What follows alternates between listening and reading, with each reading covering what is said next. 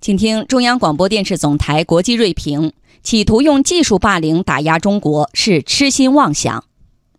继对华为公司实行出口管制禁令后，美方最近又污蔑深圳大疆无人机有潜在的信息风险，并威胁要在未来几周决定是否将中国视频监控设备生产商海康威视公司列入黑名单。在此之前，美国少数政客甚至鼓噪中国中车赢得纽约新地铁设计竞赛，对美国国家安全带来威胁，并要求对此进行审查。短短几天，美国某些政客对中国科技企业疯狂发难，看似突然，实则必然。美国某些政客心胸极度狭隘，容不得别国发展进步，更容不得他国在某些领域超越自己。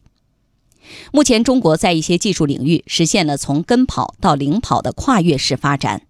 作为中国制造业的先进代表，华为、大疆、中车、海康威视等企业以过硬的产品和合理的价格赢得了全球市场的认可，安全性也早已通过了包括美国在内的全球多个国家的严格审查。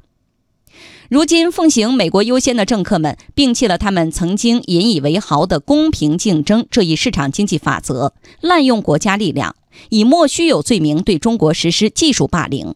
目的就是要阻遏中国整体科技进步，对中国进行极限施压。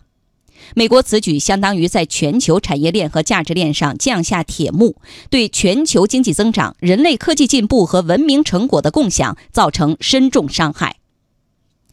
比如，美国对华为封堵的核心就是五 G。五 G 需要各国加强合作，共同造福人类。但美国为一己之私，无所不用其极地对华为进行疯狂打压，不惜阻滞全球信息通信技术发展，实乃二十一世纪人类科技发展史上的多多怪事，也是人类文明进程中的一大逆流。事实上，无论是华为还是大疆，美国某些政客给他们戴上的各种耸人听闻的所谓国家安全隐患等帽子，至今无一明证，纯属子虚乌有。欲加之罪，何患无辞的卑劣手段背后，不排除这是为下一步下黑手做铺垫。对在海外市场久经风雨的中国企业来说，美方掀起的这一轮技术霸凌行动，无疑是遇到的又一个挑战，又一次考验。预计短期内会受到一些影响和冲击，但是不经历风雨怎么见彩虹？放眼未来，中国企业必将会把美方的封堵打压化为科技自立的契机和强大动力。